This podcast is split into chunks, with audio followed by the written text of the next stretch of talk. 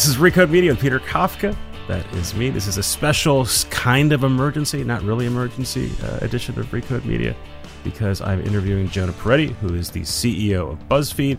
He is also the co founder of Huffington Post, which is now HuffPost, which is now part of BuzzFeed. Welcome, Jonah. Good, good to be here. Good to be in California talking to me on a Zoom. So you've yeah. had a busy day. You you announced uh, you were acquiring HuffPost. We could talk about the right verb.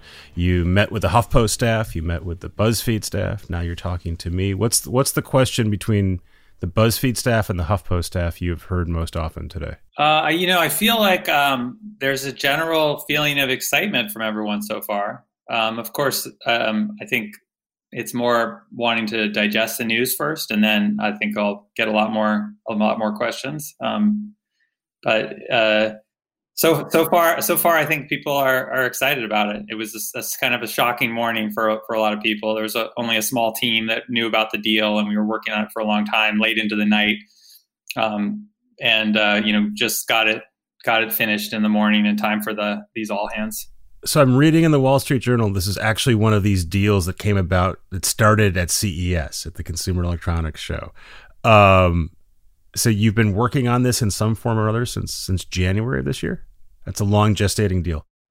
We we just had a regular business meeting at CES, uh, and in that meeting, I said, you know, you, what about Huffington Post? You know, like you you, you have HuffPost, and you know, I have, of course, my personal connection as a co-founder, and, and had some ideas about things we could do with it. Uh, and so that started the conversation. I had a good connection with um, with Guru, who runs Verizon Media, um, and so, uh, yeah, so we started talking about it in a more casual way, and and then it um, it it sort of sped up, um, and here we are. So, was this something in January you were thinking I would like to buy HuffPost? I would like to bring that publication back, or was it something else? Yeah, I wrote you you know over a year ago. I wrote to to them and was just seeing if it could be for sale, and they told me it wasn't, and so I I sort of stayed at it and talked to them more, and um, I think um, I think they like the idea of it going back to a co-founder and and the idea that we could do a commercial agreement and partner on some ad innovation. Um, you know, Yahoo is really the only major platform where you can't get tasty content and you can't get BuzzFeed content. So there was also a nice, um, uh, uh, you know, benefit to doing a deal where HuffPost content can continue to spread across you know be, continue to be syndicated on Yahoo, but so can Tasty, BuzzFeed News, BuzzFeed content. So it, it expanded things for them and for and for us. So Buzz, so Verizon, we, we can talk about some of the mechanics, but the big picture is Verizon no longer has to operate or fund HuffPost. Uh, we'll get their content. We'll get some BuzzFeed content. It can it can spread around its its surface. Um, and you guys get what? Why? What is the appeal of buying HuffPost for you in 2020? I, I love iconic brands that everyone knows. So BuzzFeed, BuzzFeed News, Tasty, HuffPost, they're internet content brands, internet media brands that everyone knows that have big audiences, reach lots of people, so lots of, of, of scale. Um, and all, all four of those brands have really loyal audiences who, who love the mission of those, of, of, of, of those services. Um, and so being able to bring together four of the most iconic internet media brands into one company felt really exciting to me. Uh, and there were, the the other thing that appealed to me was that the the brand and the audience and the scale was bigger than the business. And I think part of that is that you know Verizon Media is so huge, and you know they they were very fond of HuffPost, but they also you know was very small compared to the billions of revenue that they do. And so we can give it extra attention. And uh, if you look over the, the last few years at the way BuzzFeed has diversified our revenue, um, you know, we've added in commerce, we've added, you know, done a deal with Lionsgate to make films, we've figured out a few different new forms of advertising from native to programmatic to creator driven advertising. Um, so we can take all that work that we've done over the last few years and we can extend it to to HuffPost. And I think um, make the, the size of the business start to match the size of the brand and the audience. So you said, look, that we're not we're not overlapping an audience here. I think everyone who buys a, a, internet company says they're not over overlapping with the audience. It seems really hard to believe with HuffPost, right? They've got a news thing, they've got a culture thing. You guys have a news brand, you guys are a culture brand. Um, what am I missing? Why aren't these the same audience? Uh, I mean, if you look at at ComScore numbers, you can see that the overlap is not as much as you would expect, and that was the other thing that surprised me. I, I didn't have some nostalgic desire to buy HuffPost. I wasn't like, oh, I, you know, my long plan when I left HuffPost was that I was going to one day I'll come back and own you all.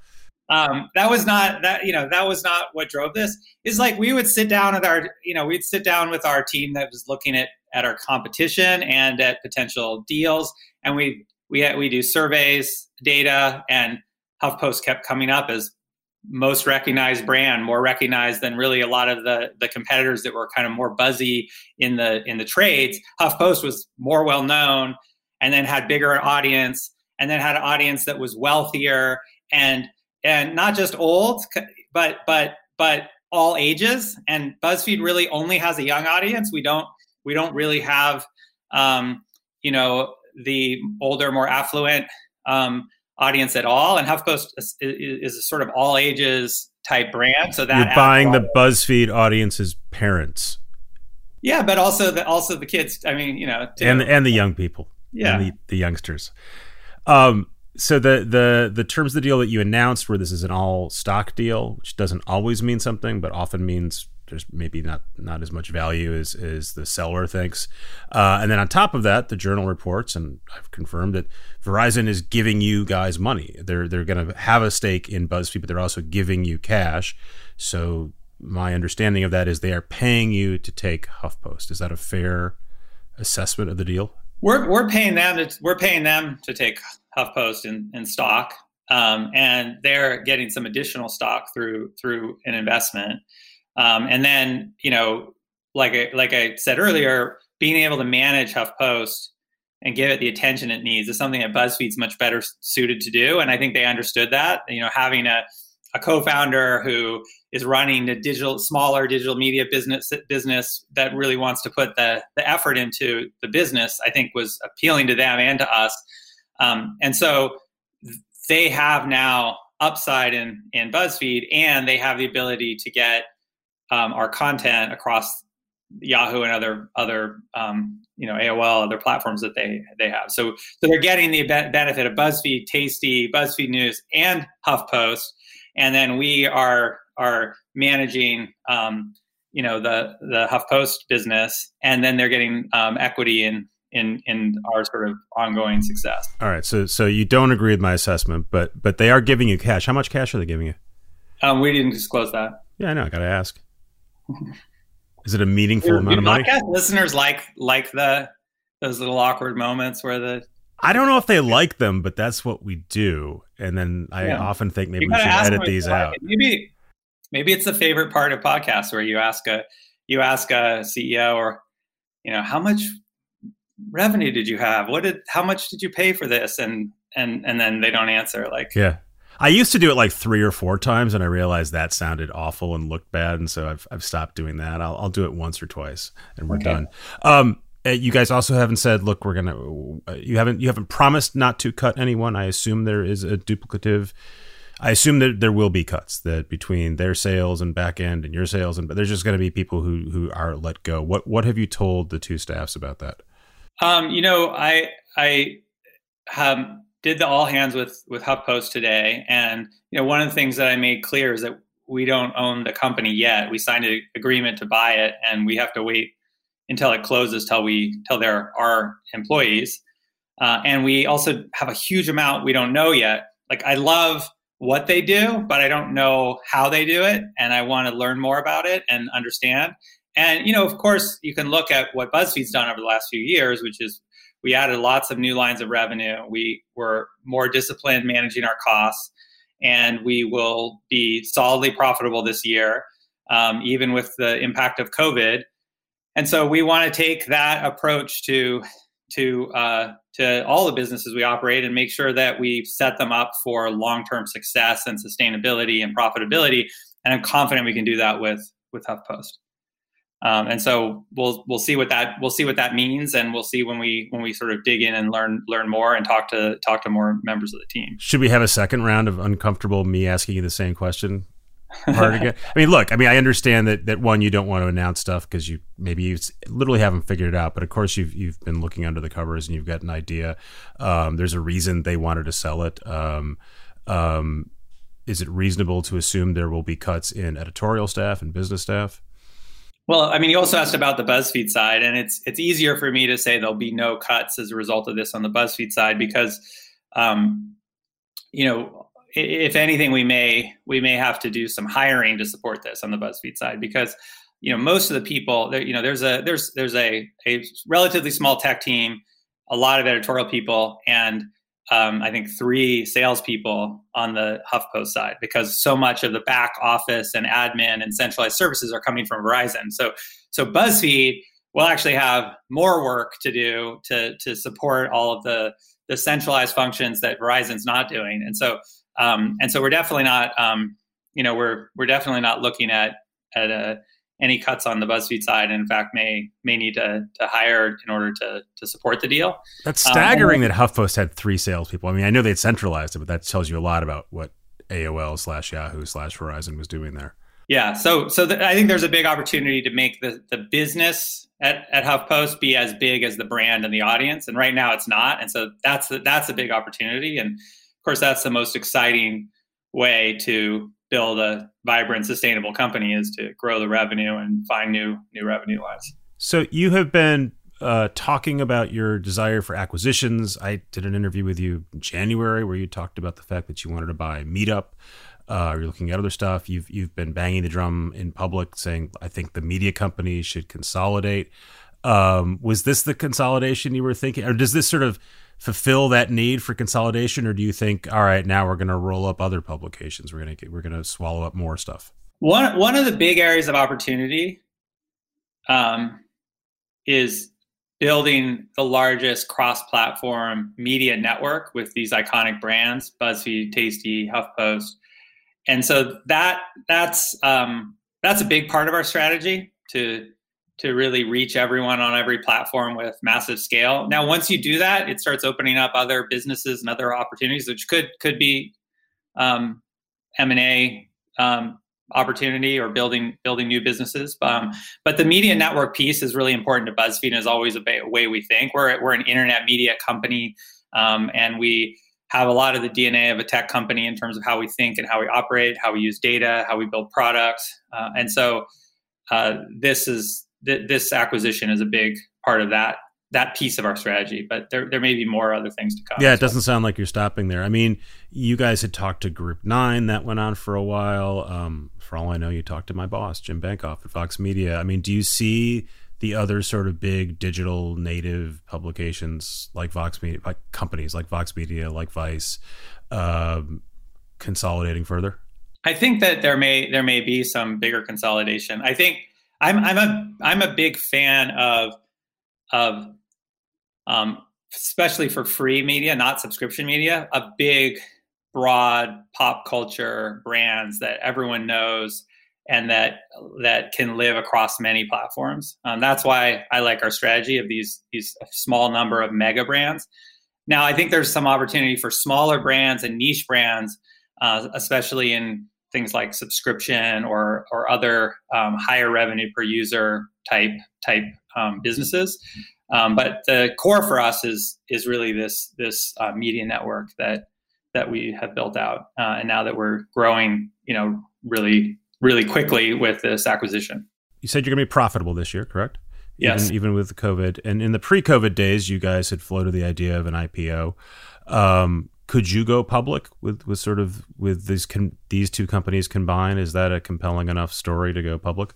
Uh, I mean, I think it's not just the story; it's the business, and I am pretty confident that that um, you know by the second half of next year, this will be you know accretive to us and will help our bottom line and help our growth. Um, so I think we have a lot, you know we'll have a lot of options if we um, you know this deal and and potentially other initiatives or other deals or other other growth areas um, meet our expectations, we'll have a lot of options, including the, the ability to, to go public. When you you co-founded uh, Huffington Post with Arianna Huffington and Kenny Lerer, and uh, HuffPost was sort of famous early on for sort of figuring out Google and SEO, and then you went to BuzzFeed, and your emphasis was on social. Um, is there a real substantial? Like, can you see that difference in the two publications today? Can you tell? Oh, this is a publication that was supposed to be chasing SEO, and, and we're we're social, or are they all kind of similar in the way they operate at this point? Uh, I mean, I would say they're still better than BuzzFeed at SEO, but they they've gotten really good at social as well, and they have huge social accounts and Facebook and Twitter and you know other uh, other platforms. So uh, they they're not a a search driven company like they were in the very early days, and I think re- really both companies are data driven and audience driven and focused on using the internet to create a closer connection to your audience and serve them better and and I think that is the same for for for BuzzFeed and HuffPost and Tasty, really, you know that as, as well. And and so um, that's a similarity, but that that that way of thinking helps you with social and and with SEO. What did you What did you learn, or yeah, what did you learn during during COVID this year in terms that it's helping you operate the business? I think a lot of folks last spring thought things are going to be very very bad uh, for the rest of the year, and it bounced back quicker than people thought. What did you, what did you take away from that experience? I mean, it was quite the year. It was a really hard year. You know, it was a year where we were looking, you know, in, in the beginning of Q2, we were looking at our business and saying, you know, we don't know if our advertisers are going to pay us. Uh, that you know, they we were owed over a hundred million dollars in receivables. We don't know whether they're going to continue to spend in you know through Q Q2 and Q3. Um, you know, commerce and e-commerce was exploding, but at the same time, the supply chains of Amazon and Walmart were impacted. So they were saying, "Hey, don't don't send us more more customers." Uh, and so that was that was a could have been a tailwind, but at the at the time looked like maybe that's going to be impacted for for a long time. So because was, you were making money sending them customers, that yes, of course, yeah. Business. yeah.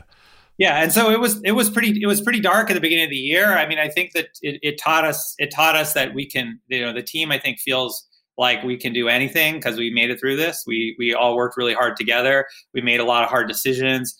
We we we acted really quickly on a bunch of different areas. We took on a shared sacrifice of you know everyone took pay reductions. Uh, we had furloughs. We had some, uh, you know, small number of layoffs. We sold our business in Brazil and in Germany. You know, so we made a lot of really quick decisions that made sure that even if things continued to be bad, we would be able to make it through. Um, and um, and then we also got more resourceful about how do we pivot to more direct um, advertising models and and the affiliate and, and commerce started to come back and we, we we started to package that into our advertising deals in interesting ways. And and and we've seen a you know profitability in Q3 even will be even more profitable in Q4 will be profitable for the year. The pay reduction that all these employees took and sacrificed we were able to pay back in full which I think will the, the that will show up in people's bank accounts in like two weeks um, and so you know we we were able to get back on course and um, it really took a lot of sacrifice and ingenuity and fast decision making and working together. Uh, and and I think the team saw that we did it in a way that um, you know that we were all working together to try to save as many jobs as possible and operate in in in the the um, best interest of everyone in the company. And and um, and you know we got through it. And I think partly we feel like stuff we did was helped us get through it, but also I know that a lot of businesses are on an upswing in the back half relative to that dark time in Q2. And so there was just a broader kind of secular shift towards the, the economy sort of adjusting and, and to, to COVID and figuring out how to still operate even even though um, a lot of things had to happen in different ways. And you're really hands on on the business side, right? In a way that I, I think maybe you didn't imagine you were going to be. And when I when I did this interview with you, it was in Miami because that was still something you did at that time. Was go to Miami for a media conference. He said, "All right, I got to go on. I'm going to Atlanta to pitch Home Depot." Um, and it's because you didn't have a sort of chief business officer who would normally do that. Um, is that sort of the way it's going to play out? Are you going to be sort of effectively running the business uh, or are you going to bring someone on to do that at some point? Well, you know, we didn't hire a chief revenue officer or president, and I took the the, the four top business leaders in the company to report directly to me. Um, but those four leaders are amazing. They're experienced. They are not. I'm not micromanaging them. They know more about sales and commerce than I do, uh, and so I try to support them. But it's worked really well, and the four of them have really worked collaboratively to lead their teams uh, through through a challenging time. Uh, so I, I, don't think it's like uh, you know I brought in all the revenue. I did a few sales calls uh, here and there, but but the, the the leaders, the business leadership is is really strong, and a lot of them have been at BuzzFeed a long time and have seen all these changes in the industry. And so the change that COVID threw at them, they were able to adjust to just because they've adjusted to so much already over the last several years. This is a media podcast, so we have to do some requisite navel gazing. The the two big media stories for the last however many days or weeks is everyone's going to Substack and or everyone's going to the New York Times. Um, ben Smith, who and this is played out at, at, at BuzzFeed as well. You've had people go to both places. Um, first of all, what do you think of sort of the current vogue for go off and start your own paid newsletter? You, that's that's the niche kind of business you were talking about a few minutes ago. Do you think that's sustainable? I mean, I think what's interesting is you have all these kind of contradictory trends happening simultaneously, uh, and you know the answer is always going to be complicated, right? You have you have a, a, a trend of more unionization for news organizations simultaneously with the substack like hey i'm not going to even have an employer and i'm going to be an entrepreneur and i'm going to work for myself you know and and and so super individualistic uh, uh, type you know impulse and then a very collectivist impulse and there if you're a young journalist you're you're looking at both of those and you're like oh there's some good things about these different the different movements. And I think it's just everyone has a hunger to be part of the future of media, a part of, you know, I mean, we go into this industry because we want to influence culture and have a positive impact on our audience and help help, you know, move society forward. And people have this desire to make make make that kind of impact and being and finding the best way to do it is going to be something that gets gets you know, especially, you know, um, the more engaged, you know, journalists excited. And so it might be Substack, it might be getting more involved in a union, it might be, you know, um, um, I mean, the New York Times, eh, the, the, New York Times example is, you know, it might be uh, nice to have the the resources and the the the salaries they pay and some of those things as well. So, well, let me ask uh, you about that because there was not very long ago, right? The the New York Times put out this innovation report, which you know the subtitle could have been "How do we compete with BuzzFeed and Huffington Post?" Uh, and there was real anguish there at the times that they were sort of not getting digital and, and they were being surpassed by the two publications you you co-founded. Um, what what what did they figure out? And and is there any other less? I mean, obviously they're kind of uh, they're a very specific publication. Is there anything that they figured out that other folks can learn from? I mean, I think that that they found that that subscription businesses with recurring revenue can be a good business. I think they found that having a president like Trump is really good for subscription businesses that are critical of, of Trump. Uh, and um, and I think we also found that we have a crisis in our democracy and a cri- an information crisis where the content and the news that people are getting across the platforms is often really poor quality. And so it might be a great business to be a subscription business, but it's not necessarily solving the problem that that that the New York Times, you know, sort of initially set out to solve. Like being the paper of record um, and being a good business sometimes are in conflict. And it feels like there's no paper record right now. It feels like there's a really good subscription business that has good quality journalism and a lot of good people that are focused on, um, you know, a, a, particular demographic and a particular, you know, more more affluent audience that is um, the news consumer that subscribes. Um, and there's also a crisis of of quality journalism across the broad, the biggest platforms where the majority of people spend the majority of their media time. So you're saying they're not the paper record because they're they sell subscriptions and not everyone can afford their subscription?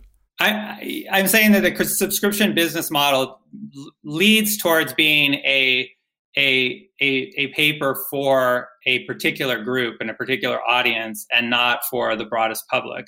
And that you used to be able to kind of have it both ways you know you could kind of give your paper away for free on the internet have your subscription newspaper um, and and now there's harder choices where where you know substack a subscription is going to really, really influence a very small number of people, but will it inform the broad public? Like, probably not.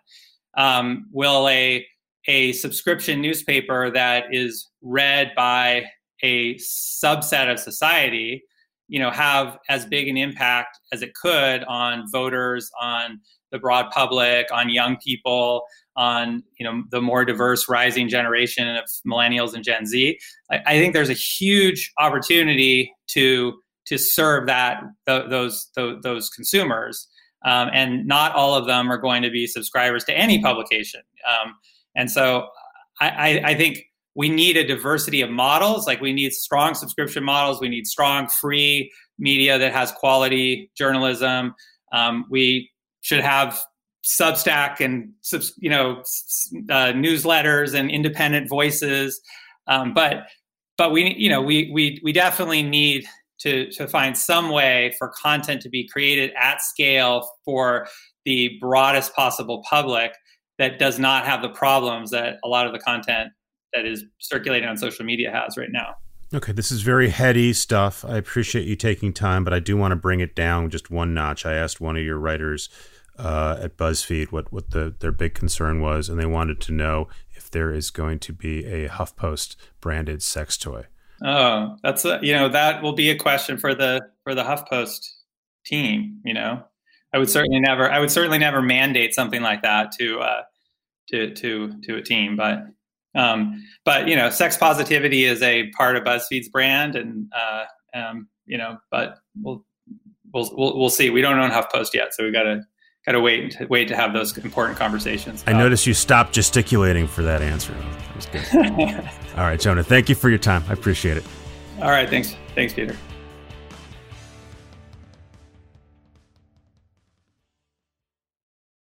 Welcome to the Canva guided meditation for stress at work. Impending deadline? Generate Canva presentations in seconds. So fast. Brainstorm got too big? Summarize with AI in a click. click, click. Writer's block.